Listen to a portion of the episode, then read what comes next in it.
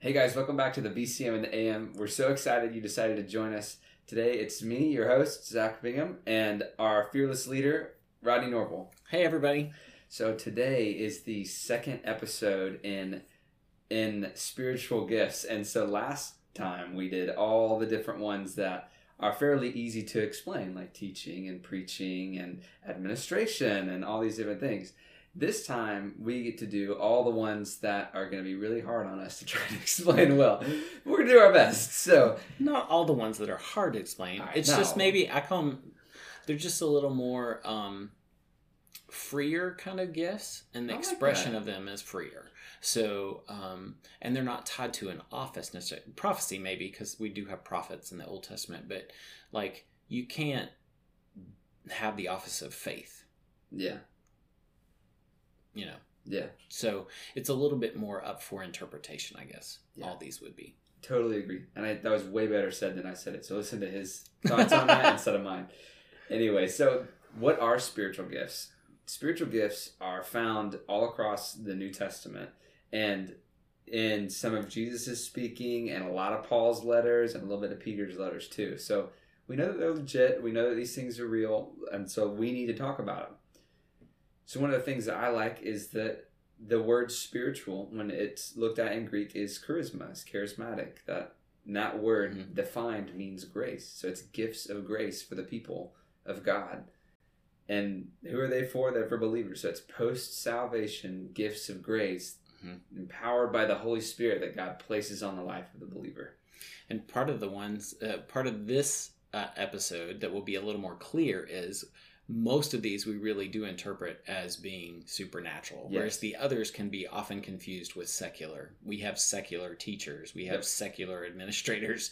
We do not usually have secular prophets Right. or or secular faith, even though that could be a podcast and talking about how some things that are secular are turned religious Yeah. because people religiously believe in them or have rituals surrounding them. But Yeah. anyway, that's extra. I'm gonna write that down. That's extra. that. that's extra for sure. So That's awesome. So one of the things we need to remember as we go into this, these spiritual gifts are not for the person that exudes them. They are for the empowerment of the believer for the building up of the church. 1 Mhm. Corinthians 12 11 says, All these are empowered by one and the same Spirit. All they're empowered by the Holy Spirit, who gives each of these individually as he wills. So he distributes individually as he wills for the empowerment of the church. Mhm. Got it, got it. so, can you have multiple? Yes, you can have multiple. We said that in the last episode. If you want to hear a longer breakdown on all, all this, please pause, go back, listen to the last episode. We love explaining it a little bit more. Where are they found in the Bible? Here's some quick verses Romans 12, 6 through 8. 1 Corinthians 12, 6 through 11. 1 Corinthians 12, 28. 1 Peter 4, 11. And then there's several mentions throughout the Gospels where Jesus is talking about them, and a couple in like First Timothy um, that we see in the New Testament. Mhm. So here's some things we need to preface all of this about. Number one, what is the best way to discover these? Is to go out and try them. yeah, it's really to be to listen to the discernment of the Holy Spirit. The Holy Spirit tells you try this, you try this. That's right. You're successful with it. That's the best way. Another is affirmation from believers that are around you who see you doing something and realize that it's been gifted upon you by the Holy Spirit. So you'll see affirmations uh, from people when you use your spiritual gift. They'll recognize it in you. Yeah, totally agree. And I think one of the things that especially this list, not not only the last list, but especially this list, is that people are afraid of these. Some of them, yeah. Some of them, yes. Some of them they are afraid of.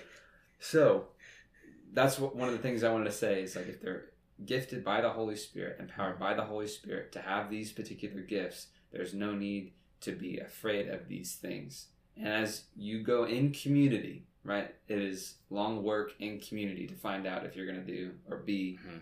Have one of these things. Then you can figure out if you are or not. Some people are. And it's incredible to see them used in the power of the Holy Spirit to build up the church of Jesus Christ. And we need to be really careful to know that that is the specific use of it is to build up the church of Jesus Christ. Right. It's for his, his kingdom, his glory, his church. Yeah. Not for us. Yeah. So there's going to be ones like we talk about prophecy, like we talk about, you know, um, wisdom, knowledge, healing, faith, intercession, discernment of spirits, all these different ones that when we say practice them, you're going to be like, I have no idea what that looks How to like. even start with that? Yeah. And so that's why we say community. You need Yeah. community. A lot of times the Holy Spirit does things in community that's very different than when he does things when you're just alone. And so you need to be in community to discover your spiritual gifts. I will beat that like a drum as we go through this. Yeah. And it really helps you not get off track, especially with these. It helps you get, not get off track to do this. Mhm. So, and I would say that even involves, um, I know I'm getting off track here, but that even involves teaching in the last episode is you need community to help you in your teaching to know how to teach better to know how to teach well to know how to stay on track when you are teaching people Mhm. so there you go it's not just here it's not just like you can lump these spiritual gifts here you can lump these spiritual gifts there and we're good Mhm. they're all considered things that firstly describe something about jesus that he did and secondly are a gift of jesus on us Mhm. so Mhm. You may hear some of these and think of somebody that comes to mind, and maybe you should go talk to them about it. That may be something to talk to them about. You may hear some of these and have no idea what to do with them. That's fine. We're going to talk about them anyway. Second thing is, again, community. These are not offices, these are gifts, and you need to know in community if you are or not gifted to them. So let's kick it off with prophecy. hey, like I think this is a very churchy word. Uh, prophets are really not talked about anywhere except scripture or religiously. I guess we should say because there are prophets for other religions, but uh, so it's a very churchy word. But what does it really mean? Literally, it means to speak before. It's somebody who Mm. spoke before the people. They were a mouthpiece from God to the people. In other words, God had a message that He needs to give them to get out to the people and do that. And so they spoke truth hmm they proclaimed uh, what God wanted, um, and they proclaimed it in a way that the people could understand. It was usually for calling them back, either repentance or Yeah. a direction that they needed to go, calling them away from idolatry, calling them away. And this is the way I would put this in terms for us to, in the church today. A true prophet or somebody with the gift of prophecy has the ability to look into the situation and culture with which we're in and say, if we continue to do these things, we are going to wind up in this place. And they're continually saying we need to correct that in order to wind up following God Mhm. not to do that. So they're usually outspoken people. Uh, they're usually people who have the discernment to say, like, "Hey, we don't follow follow culture.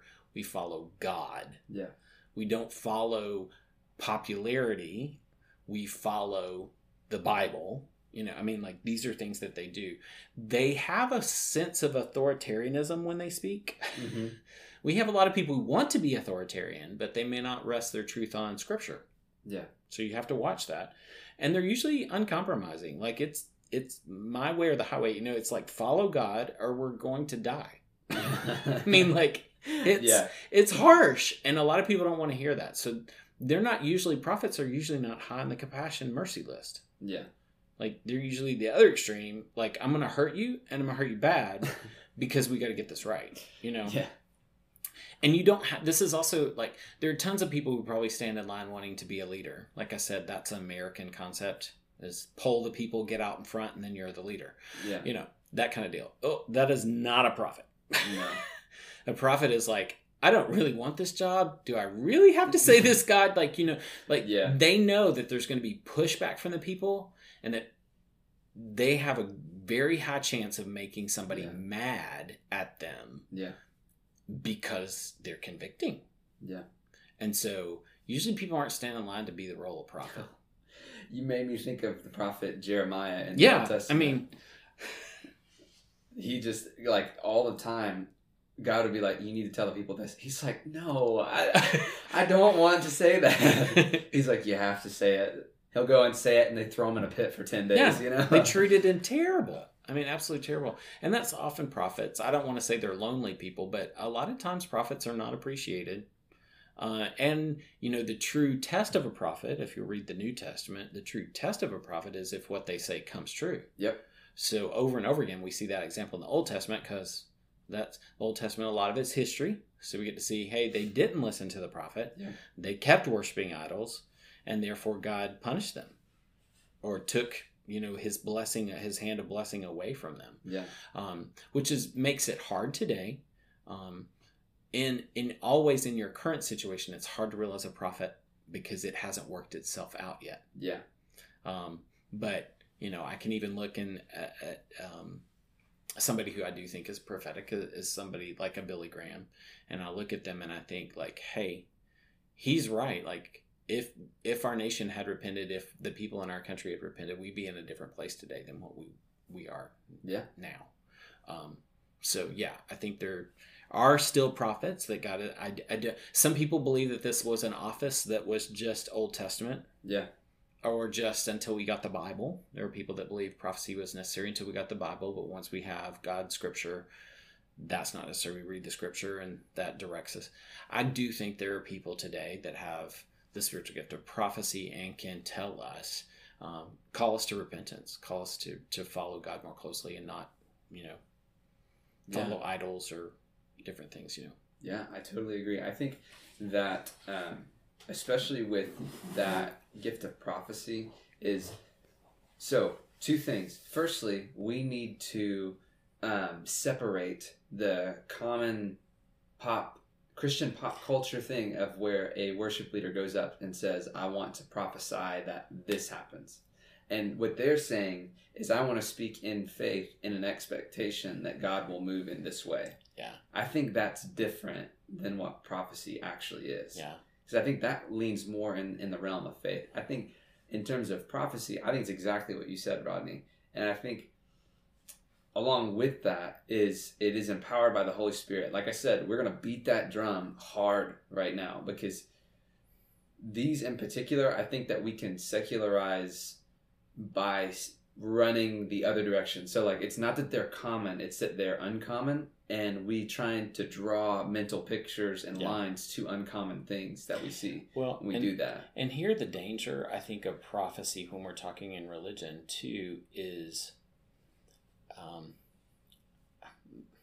the word voodoo is coming to my mind, but what I'm uh, talking is, is yeah. fortune telling and like this is the future, like I see the future, like that is like the movie version mm-hmm. uh, of a prophet is like somebody who can see the future and they're going to a medium or something.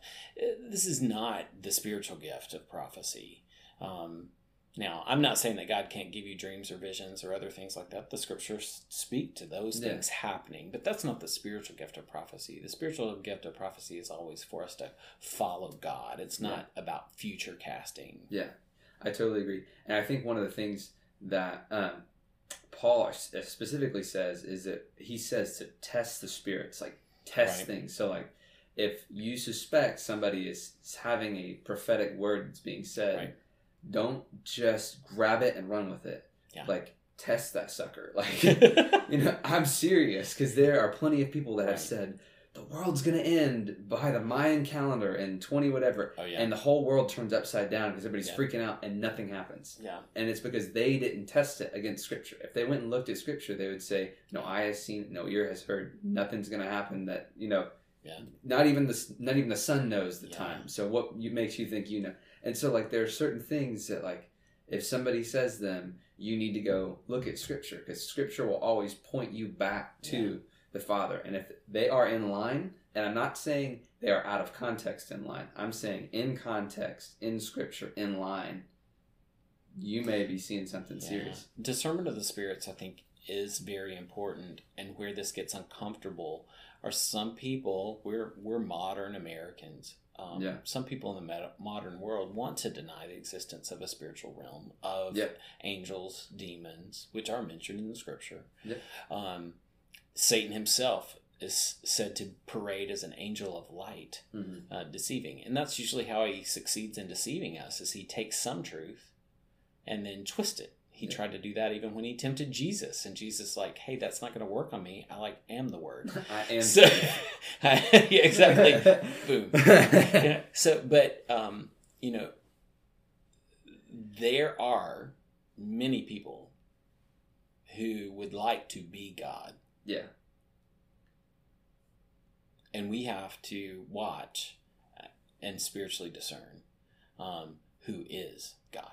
Mm-hmm. And the Holy Spirit helps us to do that. And the scripture greatly helps us do that. Yeah. That's one of the greatest gifts he has given us is the scripture to discern. And he tells the Bereans that. He like compliments Paul compliments the Bereans yeah. and says, Hey, like everything I've spoken, the Bereans have gone back to their you know scriptures and yeah. said like is this true? Oh yeah there it is in scripture. Okay we're good. Paul yeah, it's right there. You know i mean they didn't treat paul badly because they wanted to you know and paul wasn't yeah. offended. Paul was actually complimented oh, by yeah. that and saying like absolutely that's what you do. Test what i say against scripture. You know i mean look at it. And so that's what we're to do with spirits. You have a dream? Okay. Does it line up with scripture? Yeah. you know i mean is it something that you hold to yourself or is that something that god is intending for you to share with people? Yeah. Test it with scripture make sure that you know.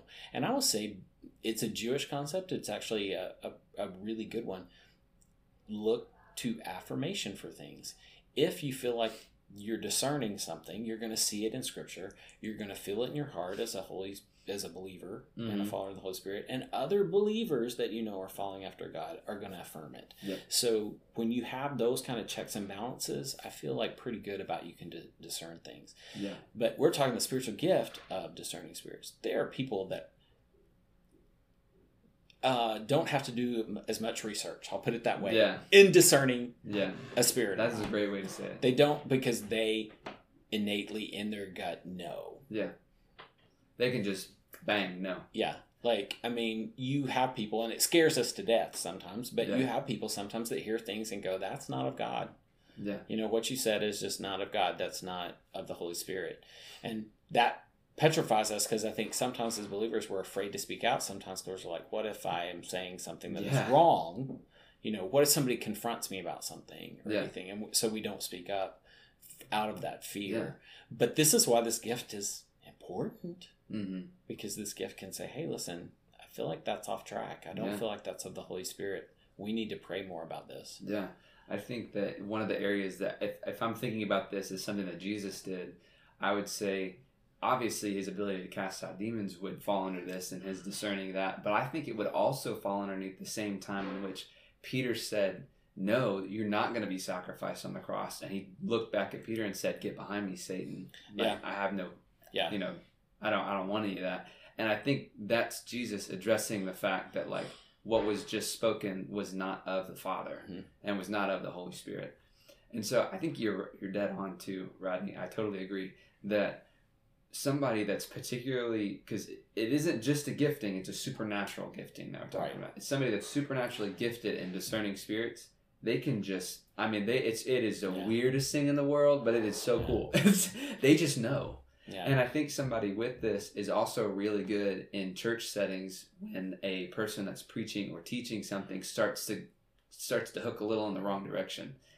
Like their red flag goes off before anybody else's does, and they're like, "Uh, uh-uh. uh like you yeah. you veered the wrong way." And oftentimes, I think of this person in particular as being somebody that's willing to say, mm-hmm. you know, I, I may be wrong on this, but I'm pretty sure I'm not. I think you need to go back and look at it. And having a humility to yeah. not pridefully walk in and do that is yeah. very difficult. And I would say too, we, um, you know, we're Americans. We live in a modern society. We don't like to talk about angels and demons very much. Yes, but I, I also say one of the place where this gift could be imperative is what we actually are more in danger of in our culture is probably following after secular humanism mm. and following after the belief in ourself as being God.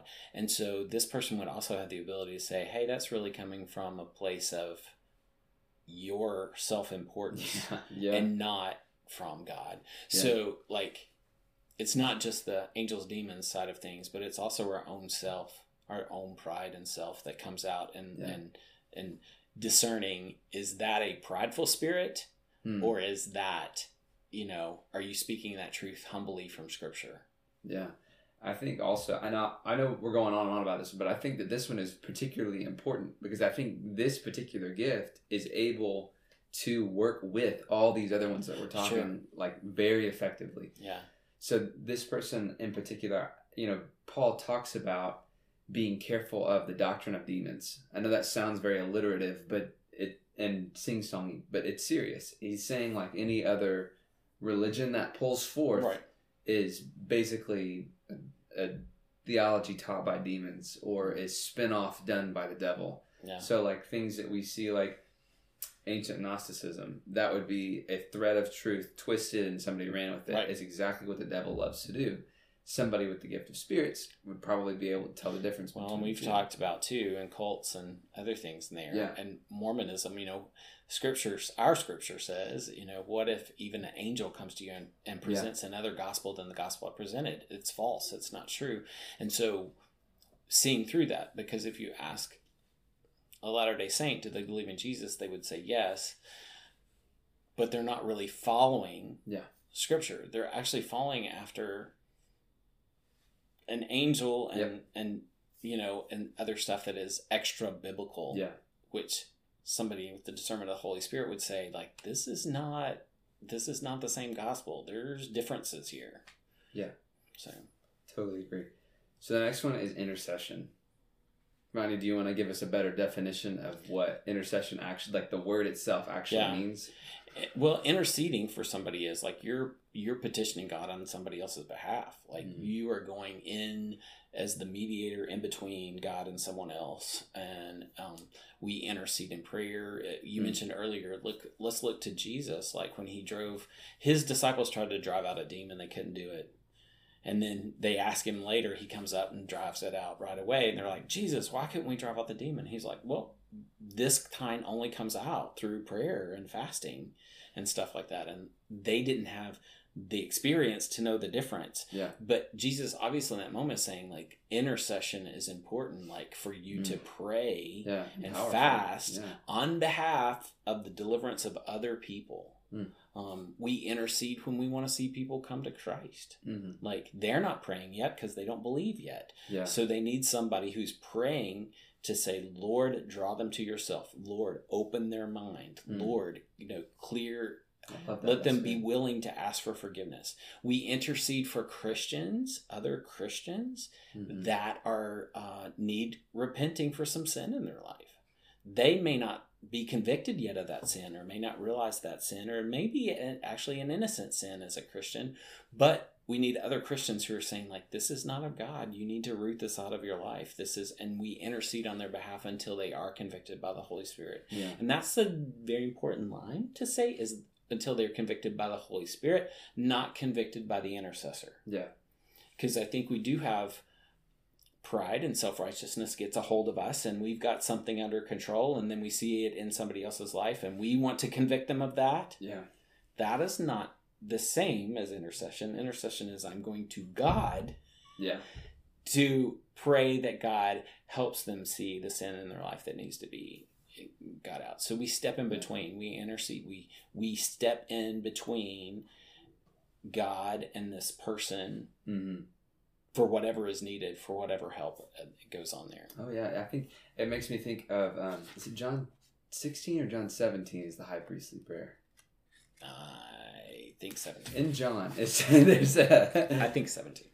in John, Jesus has a prayer where he prays for not just the disciples, but all future believers. And so there's an Yeah. example of Jesus being an intercessor.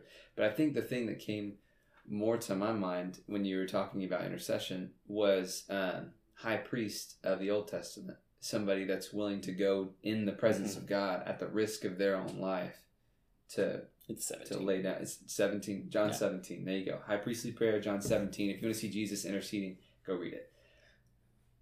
The high priests in the Old Testament would go on behalf of the people Mhm. and would, you know, like Moses exactly did like over and over again. Yeah. and would do that because of their sin. Like he would go in because of their sin and lay down an offering before the Lord, and also to hear what the Lord had for the people. And so this gift of intercession is the way that I think of it is is they are powerful prayer warriors. Yeah. And it, it, it is un it's when they pray for you, you know something's going to change because of it. And I think this is really high importance because this is also what we call the role of the Holy Spirit. I mean, we mm-hmm. call the Holy Spirit an intercessor for Yeah. us, and so like the literal meaning is to plead on behalf of someone. Mm. If you're in it, you're pleading on their behalf, just like the Holy Spirit does for us. You're an advocate for somebody. Um, you're also a peacemaker, a burden bearer. Um, those are all things that are like important for this one. I think this one in particular makes me think of um, their heart is really in tune to the heart of the Father. And so, like, when it makes me think of David, like, when he goes to pray, he says, God, I am burdened by this and this and this and this and this, but in your great might will you do these things. Yeah. And God does it. And it's just this incredible back and forth, like, the the relationship that's built there between the person and God is incredible. And it's not to say that these are the only people that have hmm incredible relationships with God through their prayer life. They're just supernaturally gifted in the act of intercession for other people. And all of the, all spiritual gifts have a danger side. Yeah. and that's why I call these last ones a little more wishy washy. Intercessors, like you rarely even see them. Yep. You don't know they exist um, necessarily. Uh, and it's hard to be affirmed as an intercessor because they're going to their prayer closet. Yeah. You know, what I mean, like they're not coming out. If you have an intercessor who wants to do it in front of the crowds, big red flag probably goes Yeah, up. no you know what I mean? Because that seems a little more like, you know, That's a Showy. prideful. it's a showy Yeah. kind of thing. Look how good I am in order to do this. It's very, uh, very concerning when Yeah. people want to do this in front of other people. But intercessors uh, may never ever be known, seen, or get any credit um, because they're going Love to their that. closet. You know, Yeah. I think that makes me think of uh, when Jesus was talking about when you pray, um, shut yourself away. And then secondly, when he's talking about the two men praying in the temple, you don't you don't pray like the guy that comes up and yeah, does this big prayer that says, "Thank you, God. I'm not this guy over here who's Yeah. poor and awful." Be like the guy that's poor and awful and says, "I have nothing to offer, yeah. but you are so holy." I do think uh, we, now that we've said all that, all these gifts do play, take place in community. I think sometimes intercessors are drawn to other intercessors, Mm, and so their community is intercessors. yeah. And so the recognition that they gain is often in the fact of, um, I've been in your presence when you have prayed for this, and then I've seen this come to pass. yeah. That's often the you know the recognition, not because you were a demanded audience, but I was just there while you were praying. hmm Um, so, lot lot less flashy for Yes. sure. But when you and when the word gets out in the church, like you better believe that everybody's wanting their attention. Yeah. yeah. As soon as I found out a couple people that were intercessors, they were first on my list. Anytime Uh-huh, I had to yeah. speak, anytime I have to speak anywhere, I text them at least an hour beforehand and say, please, like, Yeah. please plead Yeah. for me so that when I go up Yeah. here, I'm not stupid. Yeah. yeah, yeah, absolutely. Okay, next one faith. How do we do that one? That's a great just Christian word in itself, faith, right? I mean, wh- how do what do we mean spiritually for you have the faith? Um, I love some people when they pray, they say believing, believing, believing this to be, believing this to come to pass. Believe, and I Yeah. think a lot of faith is are those people who, as uh, they pray, as they carry their life, they're believing Yeah. that this is going to happen. You know, all preachers like to use the example of like you put faith in that chair when you sat down in it today. You didn't check each of the legs, you just sat down in it because you had faith that that chair would hold you. And there's something to be said that's a pretty good illustration about like God's going to hold me no matter what. Mm-hmm. Shadrach and Meshach and Abednego thrown in the fiery furnace. Hey, like our God can deliver us if he wants to. If he doesn't, we still have faith. We still believe because he has the power to. And if he wants to, he will Yeah. and that's a lot of what um, you see from people who really just have a strong faith Yeah. um, i don't know the outcome i have no reason to believe that this is going to happen other than i believe god can do it and i believe that he wants to do it Yeah. um, so I, in a way i feel like this is one of the hardest to define It really is. and the easiest to say it's just like god's got it and you don't yeah. You know, and, yeah, and you're totally, you know, you'll bet your life on, and you'll bet your life on God's got it. yeah. I think it's just this, and especially when we talk about it, it's not like somebody just has this overwhelming sense of optimism. Yes, I actually it is know is some not the same as optimism. Yeah, I know some very pessimistic people that are gifted in faith, yeah, and I don't understand it at all. Yeah. But they can be pessimistic about anything, but as soon as it comes to a matter of whether we believe that God will do something or not, they're like, no, no, stop. Like you're the one being pessimistic. Let it go. This is this is cool. I think the first time that I saw it, and actually as like a spiritually empowered thing in a person, is I think that my wife has this gift because often she'll just say, "Oh yeah, yeah, God's gonna do that," and I'm like, "How how can you know that?" And lo and behold, a week later, he does, and I'm like, "That's incredible faith that you acted knowing that God would just do it anyway because you believe in Him to be this great Father that you know He's gonna give amazing gifts, and you just said." I have faith that you're going to do it, and I believe you're going to do it, and I'm going to pray in accordance with that, and I'm going to Yeah. walk it out as if you're going to do it. And he, he does it. Yeah. And I don't pretend to understand it, but it's incredible to see somebody with the gift of faith, like actually walk in the Spirit and use it. Because it's, it's a, you know, when the Bible says your faith is beautiful, it really is a beautiful thing to behold, I would say. yeah. Literally, the definition is to trust and have confidence in God. Yeah. Um, divine enablement to act on God's promises with confidence and unwavering belief Yeah. in God's ability to fulfill anything that He's promised or His purposes. So hmm it's good. I think that's good. What about wisdom? Hey, like, I, anytime I hear this word, I think Old Testament. It's not. It's funny because I'm like wisdom sounds like the Proverbs. You know, what I mean? like I Yeah. immediately jump to the Proverbs, and I don't think much about New Testament. So let's try to think about this in terms of a spiritual gift. Yeah, I think it gets Um, often tied with knowledge. Yes. I would say let's separate those for a second and Okay. talk about them each. But Yeah. if we so should we talk about knowledge first or wisdom first? Let's talk about knowledge first. knowledge actually, first. Let's talk about knowledge first. So, uh, knowledge is the ability to be able to look at things and immediately kind of know what they mean. Yeah.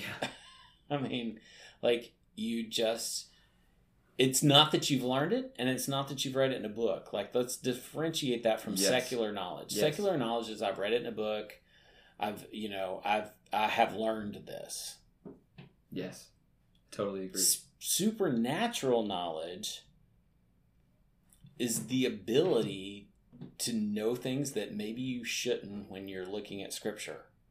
And I don't want to say that it's even like, I, I don't want to venture much outside of scripture. Again, we're talking about the ones here that have a wide interpretation Yeah. for charismatic and Pentecostal friends and everything like that. It's not like, you know, I look at you today and I say, Hey, Zach, I've seen the future and you're, you know, I know that you're going to do this or you're going to do that. Like, Yeah. that's a little Hollywoodish, you know, Yeah. kind of conjecture. So it's not that that I have the knowledge about this or that, but it's the ability, I think, to kind of look at scripture and be able to interpret that in Yeah. a truthful way.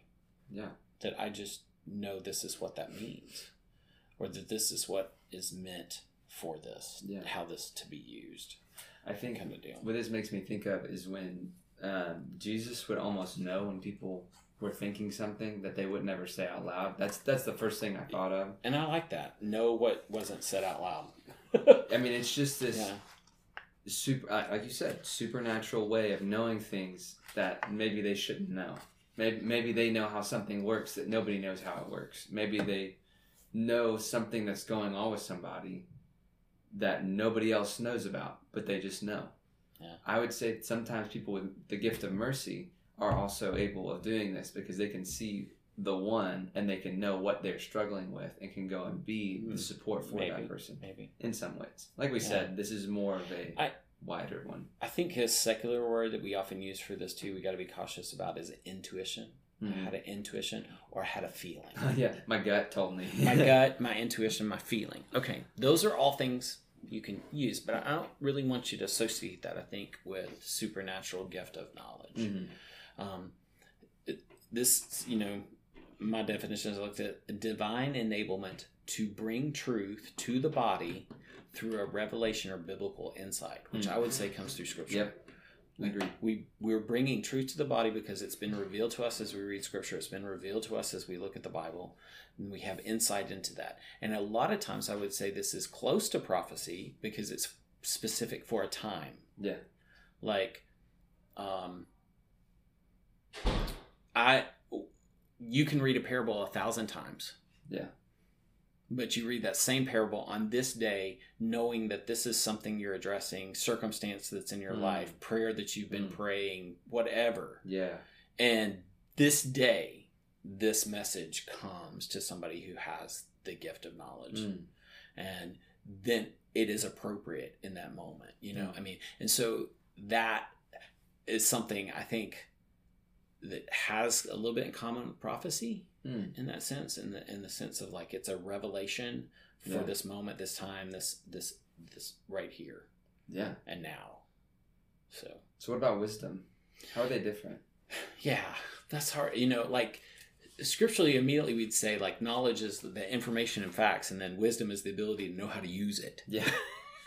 That's the You know, easy. Wow. yeah, yeah to know how to use it and so what i would say is it's like and we do this all the time when we're when we are reading scripture we are asking everyone as you are convicted by things and as you see truth and pr- truth is presented to you how do you respond and how do you apply that to your Mm. life wisdom is the ability to know this is how we should respond Yeah. and this is how we're going to apply that Yeah. um, to apply truth practically Yeah.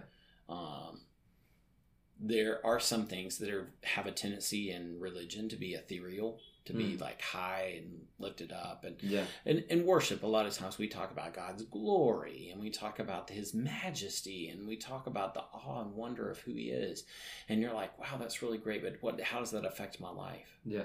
well like somebody with wisdom would say like okay it is about him and his glory and everything like that but it's about your posture in relationship to him they would Mm. say you know like you're Yeah. practically applying that to my life like you better be humble and put and realize who you are Yeah. in his presence so um, the divine enablement to apply spiritual truth effectively in certain situations and as they're Mm. needed I like and that. so you're like it's where the rubber meets the road Yeah, you know what i mean that's the whole deal it's like in this moment in this time this is what you got to do yeah.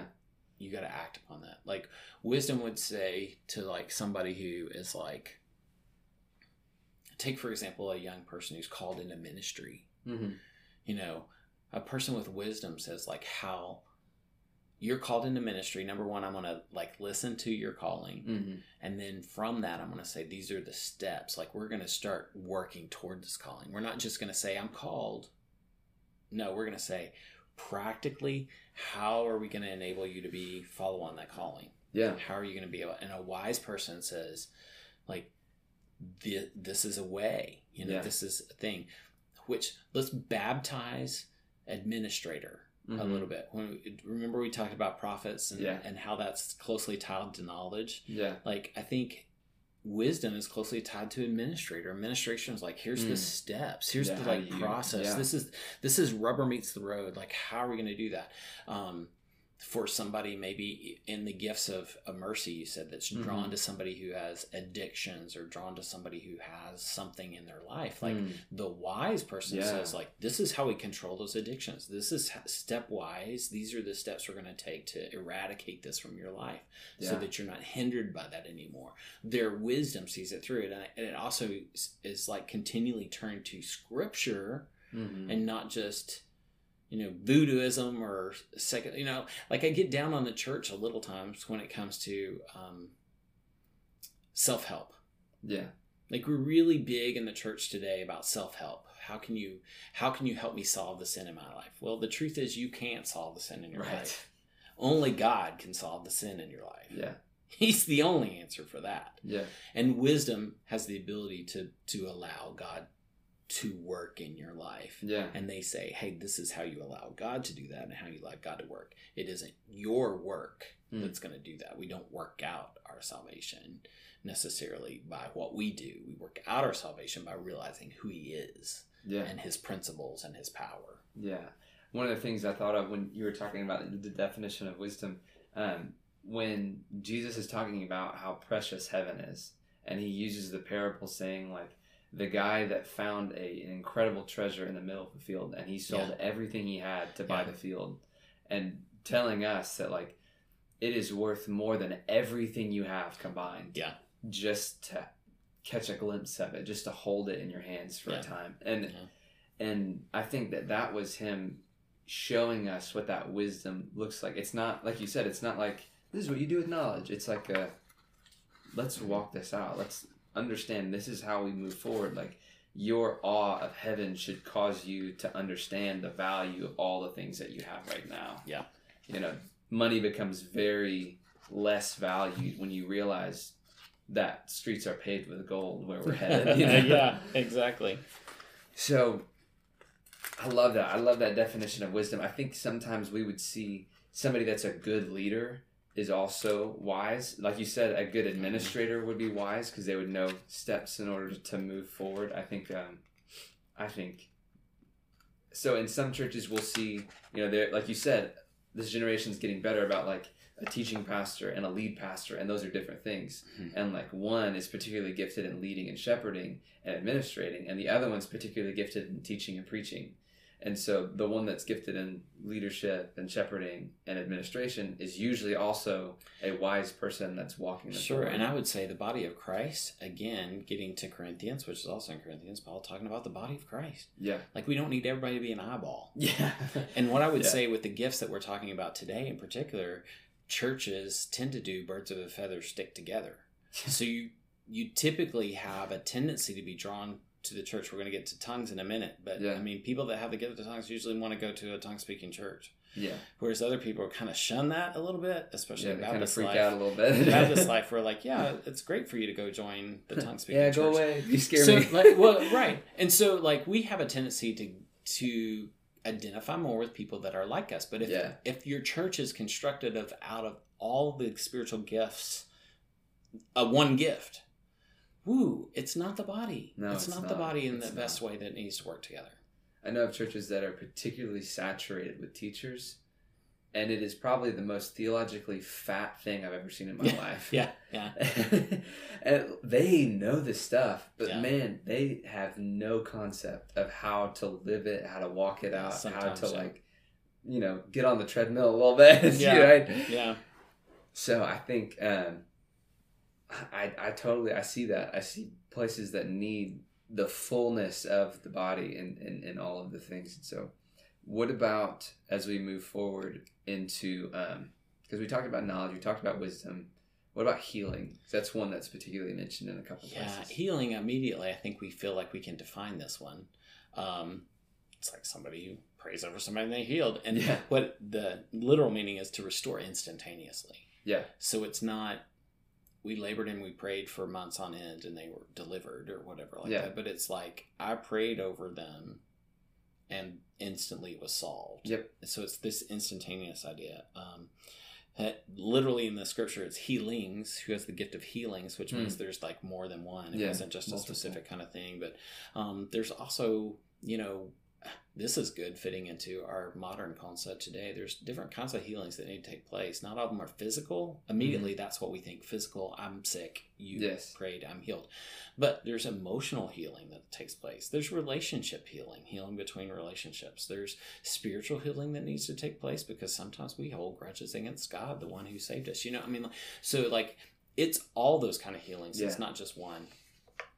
So Yeah, and I think this one in particular, we don't see a ton in, well, at least in Right. Baptist world, we don't Right. see a ton of that one. And I, I think the the more people I hear that talk about seeing this one are, are missionaries that are other Right. places, um, and I think that because of that, you know, I'm curious: is that kind of like a a fearfulness that we have about being willing to be humiliated if if we're not gifted in Yeah. that in praying over somebody Well, I do think that sometimes healing. we don't pray because we really don't think we don't have the faith that God's going to actually answer our prayer. Mm. I'll just be honest with you on that. I, I think that's true, but I also think that this is one of the ones that's a casualty of modern of, of modern life. Of modern life, we don't pray as much for healing because we have doctors. We don't pray as much for healing because we have medicine. We don't pray as much for healing because we had counselors. Yeah. And I want to stress with this spiritual gift, and that's the word instantaneous. There is a pessimism that's developing in the modern church and postmodern church against gifts like healing. Yeah. And our pessimism is we've got ways to solve that on our own. Yeah. Um, whereas, really, I think as God's believers, we should be turning to Him first in those situations. And so I think that's this is this is a spiritual gift that is almost a casualty of the modern world. But in the non-modern world, you still see this gift working. Yeah. And people being active with it. Yeah. Totally agree. So how is this one different than the next one, which is miracles? Yeah. Um, miracles, like wish we could see them every day. the literal meaning is to do powerful deeds. Mm-hmm. Uh, often miracles, I think, I don't know that it was timely, but was often linked with apostleship, which is also a spiritual gift. But that's somebody who begins things, a beginner. Mm-hmm. Why were the miracles that Jesus worked done in the scriptures? He said, so that you'll believe. Mm-hmm. So miracles are done so that powerful deeds that are done so that you're going to believe in Jesus Yeah. Christ. It's all about pointing back to It's Jesus. It's all about of pointing back. It's not the benefit of the miracle. I mean, there's times in scriptures like I'm blown away. If you read carefully, there are times in scripture where Jesus was willing to pass people by. Yeah. He was not going to heal them unless they, you know, they called out to him and then he went over. But before he was going to go right on his way, Yeah. you see that multiple times in scripture. And the reason wasn't because he didn't have compassion. He was not compassionate. He had all the compassion in the world. He's God. Yeah. But the reason was he did his miracles and powerful deeds so that people would believe. Yeah. And that's also why he did them in front of people, so that people would believe. And I would say the gift of miracles is often in front of people, Mm-hmm. and it's often followed immediately by a presentation of the gospel. Yeah. To say, like, God did this, and you need to surrender your life to God. Yeah. You need you need to do that. I think we have to be careful though a lot of times about what we pray because so many of our prayers are super selfish and Mhm. so many of our desires for miracles are super selfish. Yeah. And I don't want to say that's why God doesn't do more miracles for us, but I do think it has a lot to do with how we ask and our motivation behind what we ask. Yeah. Scripture tells us we should ask in Jesus' name, believing, and I mean, He wants to grant those things. But so many times our motivations are personal and not for the presentation of the gospel. Yeah, I think in humility, n- I, ke- I we studied that and when we talked about it, our podcast and prayers, confident humility. Yeah. it's that you know Hebrews, four- uh, I think it's four sixteen, where it talks about I'll approach the throne of grace, Mhm. you know, with confidence, Yeah. for help in my time of need. And I think that to some extent, as believers, we have lost that confidence in approaching the throne, and I wonder if, if it's because we're afraid of looking stupid. I think a lot of times it's pride. Yeah, Yeah. we are afraid. Um, So, I will say that with the miracles too, like I do. Of course, I could I could be swayed maybe one way. That I think a lot of ways. I think miracles are worked. I feel like by the prompting of the Holy Spirit rather than the prompting of us. Hmm. So many times I feel like while we're not willing to take the risk, is we haven't been prompted by the Holy Spirit. I think Hmm. probably God or Jesus was God, but I think many times Jesus was prompted, like, "Hey, feed these 5000 so that they will give god glory and believe in him you know i mean like i think he probably knew that whereas it, it wasn't just a motivation of hey i want to feed 5000 people won't that be cool yeah. You know Yeah, no kidding. I think that a lot of times, you know, we we can get away from that idea when we're Mhm. talking about, especially this set in particular, that it is for the name of Jesus to be proclaimed, and and when we want to see a healing, we need to make sure it's Yeah. not just because I need rid of this doubt in me. Yeah. It's like I, it's because the name of Jesus needs to be proclaimed. If this person is healed, maybe they'll Yeah. believe in Jesus. I don't know, you know, and we can't go in with a manipulative mindset, but Yeah. at the same time, I think you're dead on in saying like we need to listen to the promptings of the Spirit to do this. I, you know, we can even say when you're preaching or when you're teaching, sometimes you think of things and ways to say things that you didn't previously practice, and I think that that is exactly the same thing. It's a prompting of the Spirit to say something Mhm. that has just been given to you, and it's not this, you know, It's not this I'm so intuitive. It's like a Yeah. I need to be humble enough to realize that I am not the center of the universe here. I need to get out of the way and let the king be seen more more than me Yeah. in an instance like this. And so part of me thinks, you know, we see less healings and miracles and things of that nature today because of that. And I think I think that God particularly protects miracles. I say that because um, I I think that a baby being born is a miracle. I do. Yeah, that's a good point. And so and he supernaturally provides and protects around any time a baby is born. I don't pretend to understand it, but I can point to you seven or eight different instances in my life where I've seen in supernatural protection and incredible things occur around the birth of a baby. And so, without a doubt, it's a miracle. Yeah. You- If you've been in, in there and seen it happen, it's a miracle. So, when that occurs, I think there is a protection around it. And I'm curious if I can take that and put it on other things and say, I think he has a particular protection around it Yeah. that unless he deems it is time for it to happen, it is not going to happen. Yeah. Just like somebody is not going to get pregnant of their own volition. Like it is the Lord's Yeah. willingness of them. Yeah, secular people get pregnant too, yes. as well as Christian people. You know, so Yes. I see exactly what you're saying, and I think for perhaps what we're missing here is just even another word for miracle, because I do think that there, a uh, uh, baby being born is a miracle. You're taking breath every minute. You don't think about your heart Yeah. beating. You don't think about your lungs filling. I mean, it just happens. That's a miracle. Like, and anytime you're faced with life and death situations and you're faced with those kind of things, then suddenly you realize that, I mean, even the placement, uh, Louis Giglio does a great job talking about the placement of the earth from the sun and how we're just right for life to exist Yeah. and how, you know, like there are billions of planets and, and suns and solar Yeah. systems and all that stuff, but yet we have this supernatural miracle Yeah. of earth where we live Yeah. um, yeah, I think there's that greater picture sense of God, the orchestrator of the universe and creator of all life, Mhm. miracle. And then I think specifically when we talk about the the gift of miracles, Mhm. we're talking about I'm going to do something that defies natural Yeah. laws, Yeah, Agreed. And God is going to honor that instantaneously. Yeah. Like you should have died. That's a good separation of Yeah. I like you that. should have died, yeah. but somebody prayed over you and you lived. Yeah. In a car accident, you should have died. You know that kind of deal. But then there's also the fact of like, I'm gonna do this healing. I'm gonna do this act so that I can pretend present the gospel. Yeah. You know. Yeah. So I think that that was a really good separation. I think that, especially in English, we use a lot of similar words for similar things, Sure, sure. and what we mean is this like awe-striking experience Yeah. that occurs.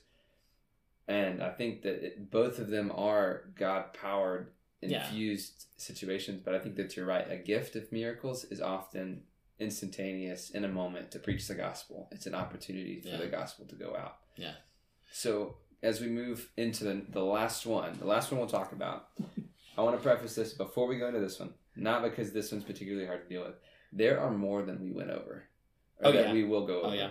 We there is no way that we could fully know how many there are. I think we love to make tests and lists based off of those Sure. tests, so that we can kind of put it into a box that we can understand better. And the problem with that is, is that you can't put God or anything He does into a box because That's right. That's right. he's he's way too good and way too big Yeah. for that. Um, so please know that there are more than just these. We did our best with what Yeah. we saw as most clearly defined, Mhm. and there are more that are not as clearly defined. And I would also say, like, so my Baptist background shows when I talk about these gifts.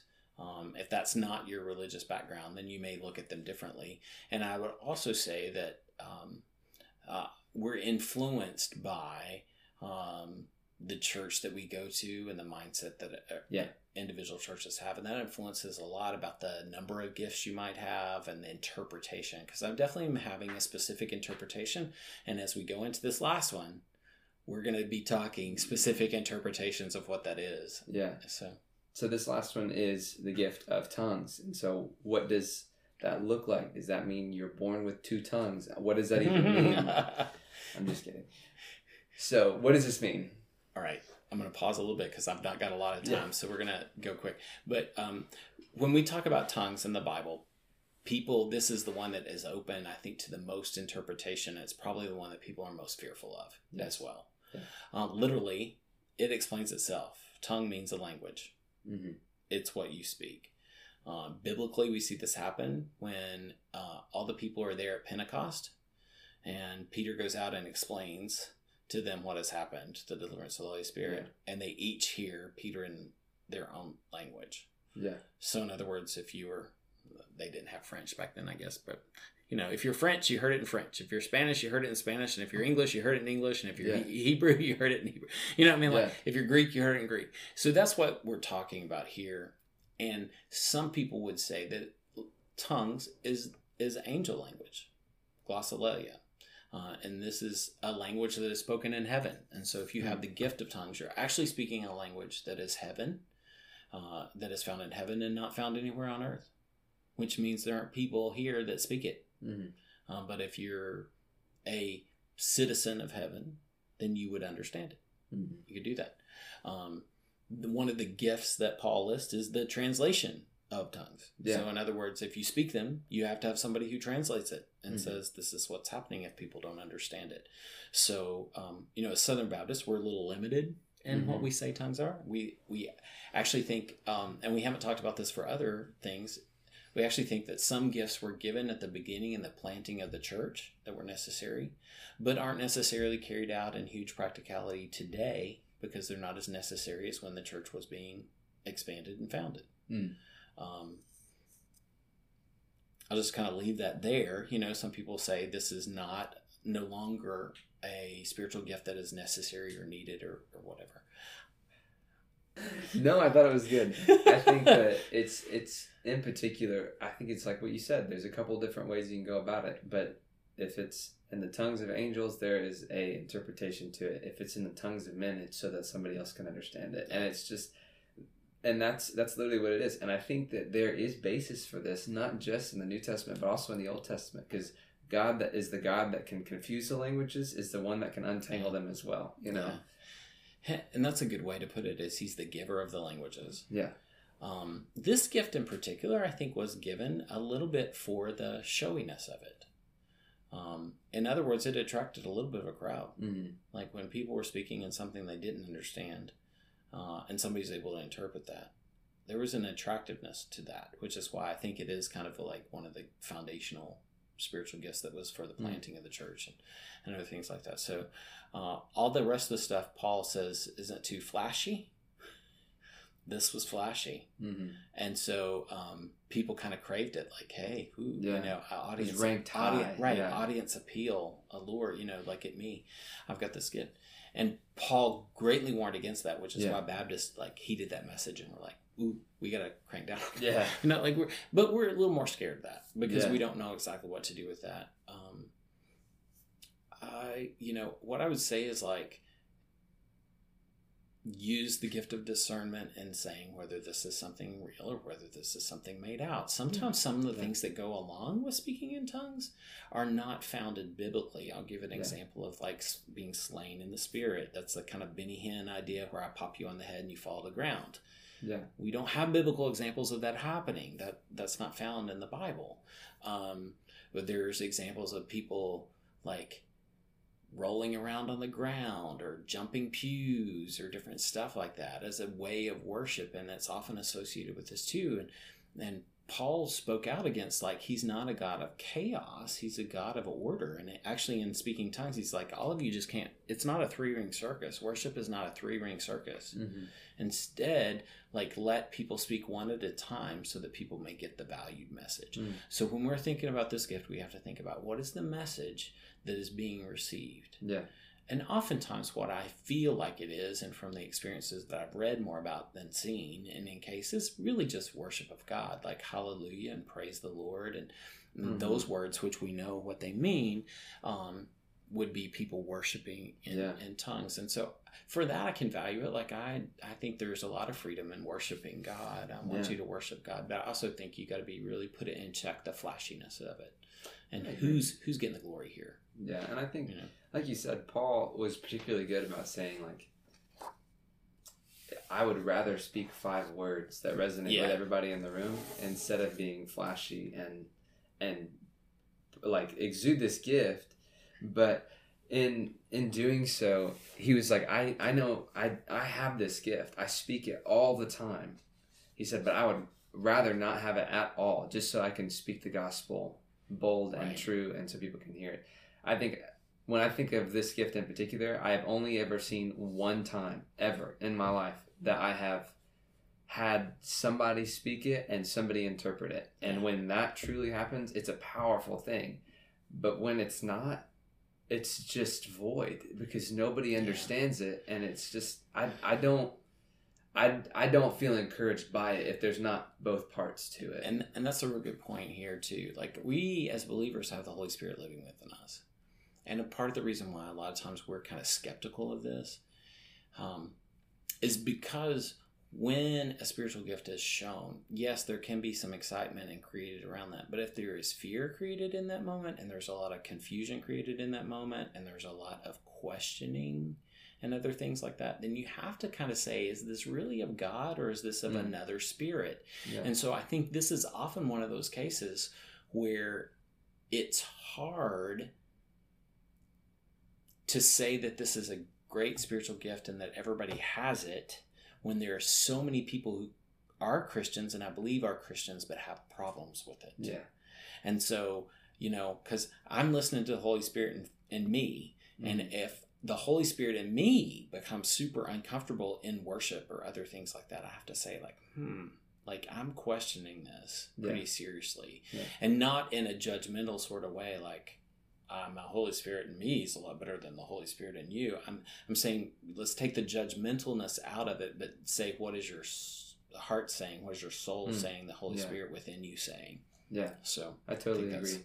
Well, guys, thank you for listening to our second episode on this, um, all about all the different spiritual gifts. Thank you for hanging with us. I hope some of this resonated with you, and you can use this as a tool to kind of talk more about it with friends and family and things as we go into this holiday season. We love you guys. Merry Christmas. Hey, bye everybody. Bye.